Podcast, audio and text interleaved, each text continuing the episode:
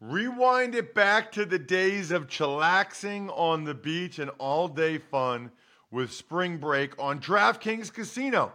Play exclusive games like Fan Fave Rocket. The excitement is endless, the vibes are right, and the cash prizes could be huge.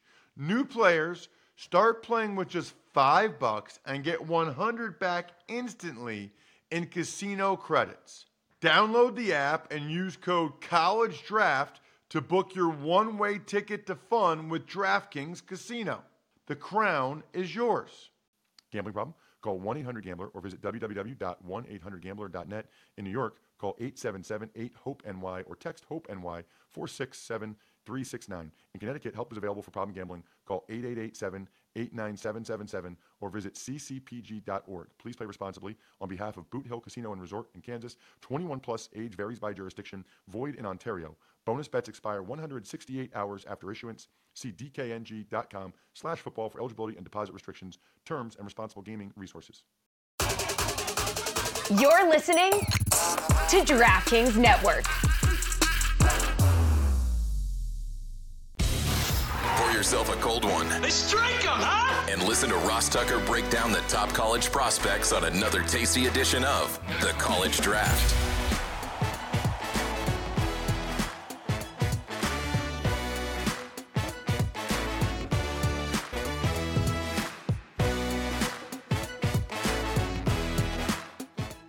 Yeah, it's Daddy Soda time here on the College Draft Podcast, presented, of course, as always, by DraftKings. And this is always one of my favorite episodes of the College Draft Podcast of the year because it's kind of our last time looking back on what happened this past season.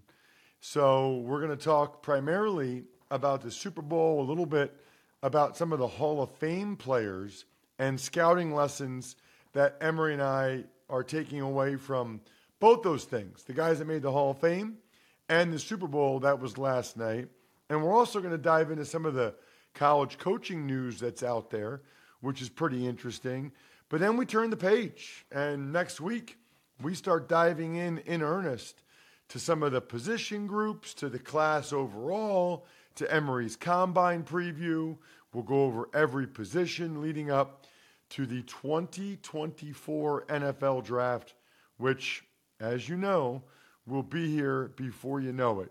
The Emory I mentioned, most of you already know and love him at FBall Game Plan on Twitter, Football Game Plan on YouTube, and then, of course, most importantly, footballgameplan.com slash 2024 draft guide. You know how I feel about Emory. You know I feel about the draft guide. There's nothing like it. There's nothing better. And there's nothing that gives me more joy than when a guy that nobody's ever heard of makes a play in a big game and Emory, bam, puts up their scouting report that he already had on the guy that none of the rest of us have ever heard of. And it's like, it's not like he just wrote it up. He already had it. You know what I mean? Like he already had it. And that's why hopefully a bunch of you saw Emory the last few days on CBS Sports HQ, absolutely killing it. I will say this, Emory, you dress way better on CBS Sports HQ than you do on this show. Way better. I mean, should I should my feelings be hurt because you were styling and profiling with the suit and the pocket square? Meanwhile, every time you're on with me, you wear like a football game plan polo or something.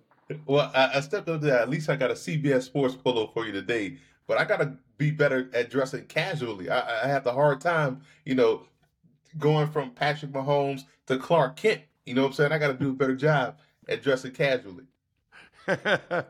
um, I love it. I, of course, am Ross Tucker at Ross Tucker NFL on social media. We're at Ross Tucker Pod, meaning all of the different social media accounts, Twitter and Facebook and Instagram at Ross Tucker Pod is for the network. And then, of course, you can always check us out on YouTube, youtube.com slash Ross Tucker NFL. A lot of people do, which is great. Uh, quick reminder, too, since we're two days away, if you didn't get your loved one a Valentine's Day gift yet, you still can. It's called myfrontpagestory.com. It's a personally written story personalized story, cover story. Looks like it's on the cover of the newspaper, written all about your loved one. I actually think it's better to buy it now. Buy it now, print out the email order form, give it to her or him, whatever, on Valentine's Day, and then to be able to say, hey, um, I'm having a story written about you.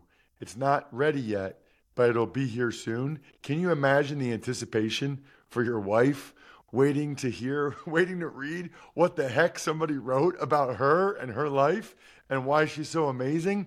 It's amazing. MyFrontPageStory.com.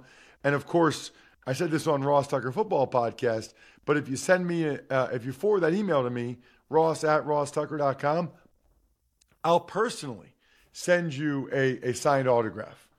Anybody, anybody that does it, myfrontpagestory.com. Happy to do so. All right, Emory, blank slate, kind of like Taylor Swift. What's uh, what were some of your scouting takeaways from the game last night? The importance of having uh, the ability to play man and the ability to beat man coverage. Uh, number one was a, was one of the biggest takeaways because we saw the Chiefs essentially play man a, a lot um, in, in, in uh, against San Francisco, and it really took away, you know, Brock Purdy's ability to really dice up zone defense. It kind of forced it, forced him into some tight window throws, which also then put a lot of pressure on that offensive line to hold up so he could make some tight window throws. And the combination of the ability to get pressure, even without a, a you know a slew of pass rushers that the 49ers have, Chris Jones single handedly disrupted the entire game plan for San Francisco blocking wise uh, in a passing game. So the combination of that with the defensive back's ability to to lock in and play tight man coverage, that was just the the one of the biggest takeaways I saw. So you got to go out there and try to find guys that are able to play man and play it effectively. Um, and it's a mindset that they have to you have to have. Uh, you can't just turn it on like okay we're gonna play man in in these series or on these series, you got to be ready to go whenever the number is called, and they have those guys. You know, that's a really good one, Emory, because that's one thing that jumped out to me too is like when the Niners would pressure Mahomes and guys were in man to man coverage, he was able to maybe buy a little bit of time, or Kelce would get open or whoever, and he'd be able to find him. Whereas when the Chiefs would pressure Purdy and play man behind it, there wasn't as much separation. You know, they made it they made it tough on Purdy. And I thought those two third downs late in the game were the biggest, you know, were a huge factor in the game. The the third down after the two minute warning and the third down in overtime where there was pressure on Purdy. There was man to man coverage, but the pressure didn't really enable him to be able to find a way to beat that that man-to-man coverage. I think that's a good point, and that's actually one of my scouting lessons from the game too. Is and we probably say this every year, Emory, but you really can't have too many DBs. Like there's just no such thing.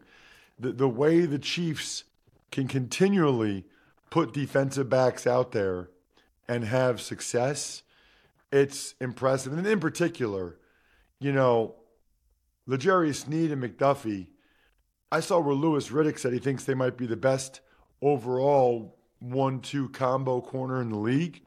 He might be right. I can't think of it off the top of my head, but they are very, very good. And for whatever reason, very underappreciated, very underrated.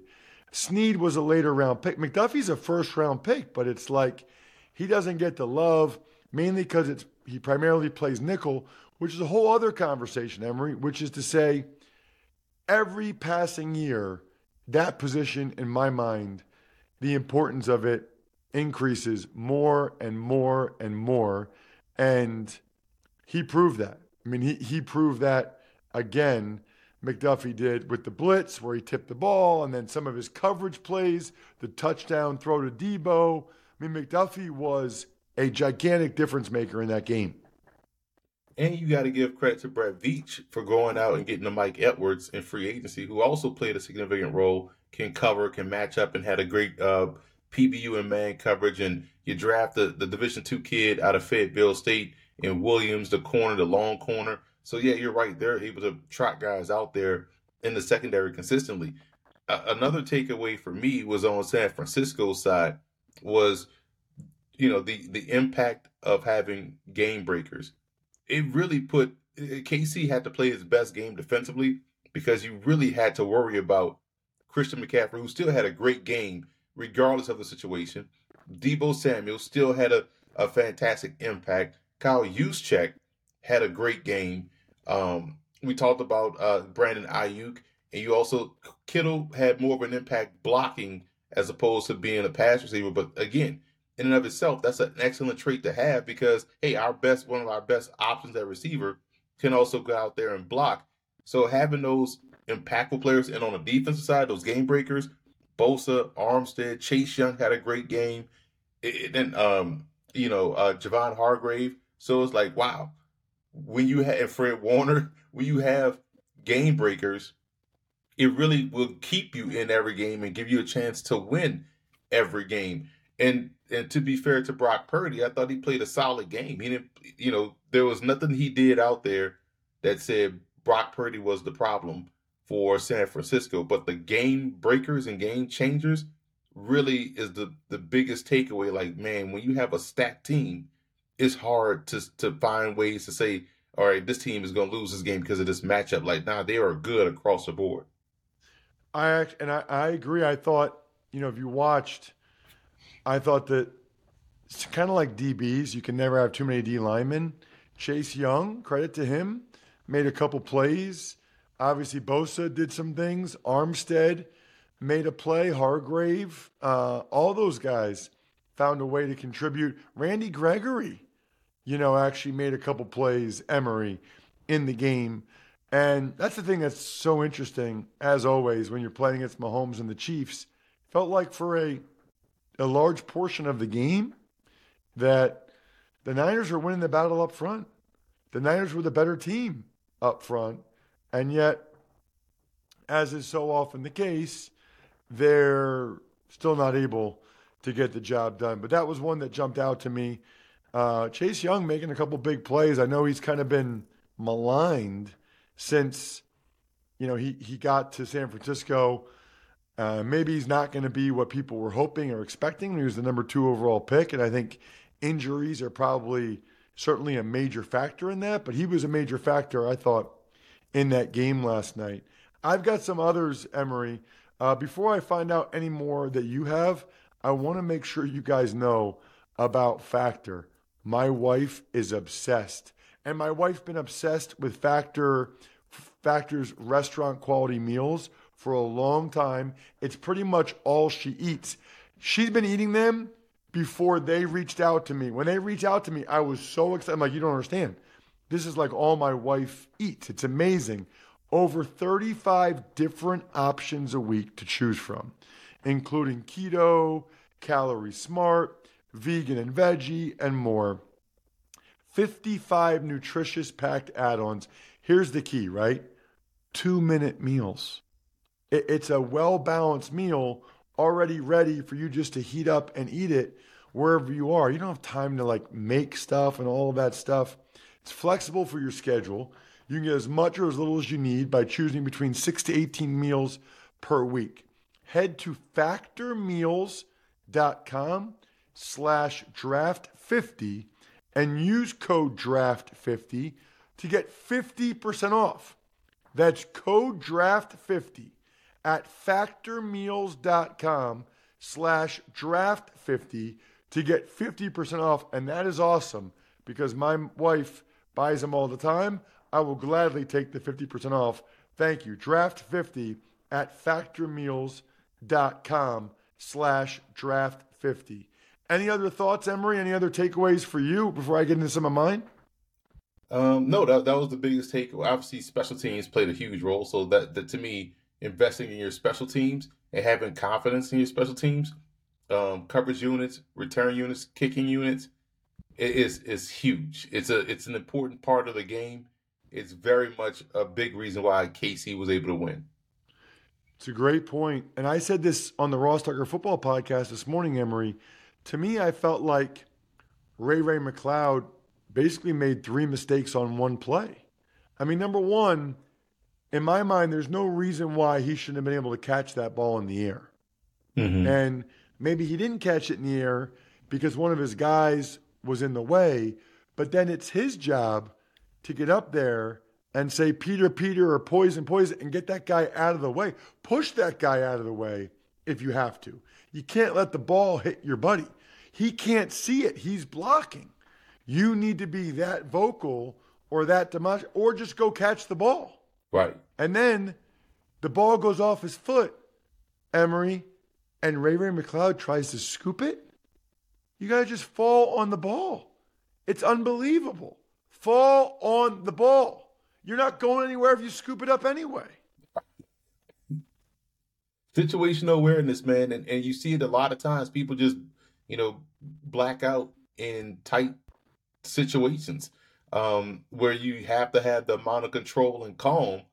And you see it every game across all sports where palms get sweaty, all kind of people tighten up, coaching decisions tighten up and get precarious, like all because people just can't really lock in and cool down and maintain a level head in tight situational moments in the in the game. The other thing is, you know, running backs, fullbacks, tight ends, they matter. I mean, like, you can't tell me. I was sitting watching the game with Tiki Barber, and he's a huge McCaffrey fan. He thinks McCaffrey's as good as any athlete that's ever played the position, just with his contact balance and body control, um, and his ability to do things as a route runner.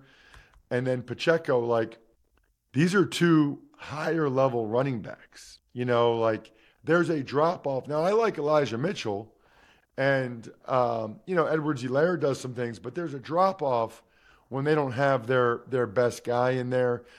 check again made several plays in the game that were really helpful, and then tight ends. We know about Kelce, but how about? And this is everywhere, I think, in the sport, Emory. But how about when Kittle was out for a few plays? And remember, Ross Dwelley is on IR. So it was Charlie Woerner and I don't even know who number nine is, the rookie, um, rookie tight end for the Niners out there. And then he's the one that ended up getting the holding penalty Mm-hmm. when they were down near the goal line late in overtime. K- Kittle was out. I think it's Mills, number nine, uh, Mills Niners. Was that his name? I gotta look this guy up, um, because it was him that ended up being a major factor on that last drive. They they wanted to go two tight ends. They wanted to run the ball down the Chiefs' throat, but they had to do it without Kittle. So they essentially had their third and fourth tight ends out there, which depth matters, and it was a blatant hold by the fourth tight end, the rookie on Drue Tranquill, which it was Brayden, it was Brayden Willis, Brayden Willis. Yeah. What do you know anything about him, Emory? Oklahoma. I probably could pull something up, but yeah, he was a rookie out of Oklahoma. Yeah, I know very, very little about him. Seventh round pick, 6'3, 240. Doesn't exactly sound like a uh, a blocking tight end there with that height and weight. So that one jumped out to me. And then how about linebacker depth, Emery? You know, Greenlaw goes out of the game, and those guys that came in for the Niners struggled. Like they, Oren Burks and that other guy, they did not play very well. And by the way, kudos to the Chiefs who realized, okay, Greenlaw's out. Let's get even more linebackers on the field. Let's go to 12 and 13 personnel. So the Niners have to have two and three tight ends out there. I mean, two and three linebackers out there to match with us. And then we're getting guys out there playing that aren't used to it, like Oren Burks and Demetrius Flannigan Fowles. That I thought was a, a, a big factor too, Emery. Yeah, big big time factor. And again, um, for teams that invest heavily in linebacker play, Chiefs in San Francisco, they have some great ones.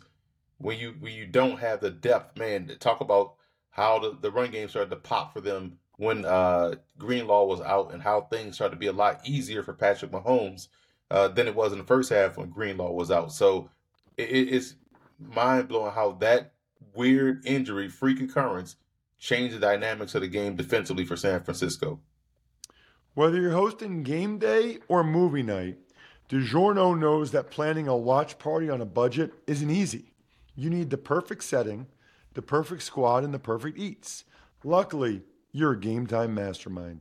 And you know that grabbing DiGiorno Classic Crust Pizza can bring home a dub because it's packed with half a pound of cheese, sauce, and other toppings and comes at an incredible price. Make the game winning call and grab a DiGiorno Classic Crust Pizza from the grocery store today. It's not delivery, it's DiGiorno. Need something to wash it down with, of course. Take things to the next level. Drink some Labatt Blue Lights with your friends and live life to the power of we.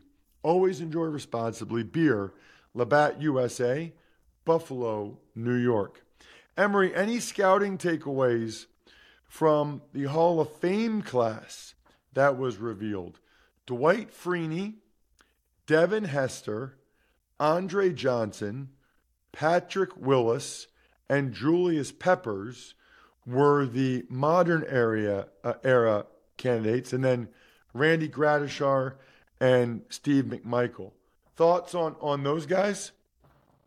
I, I like the fact that I, first I like that Gradishar got in. I like when these old school guys get in, guys that were really dominant during their time and and really had an impact. You know, Steve McMichael as well.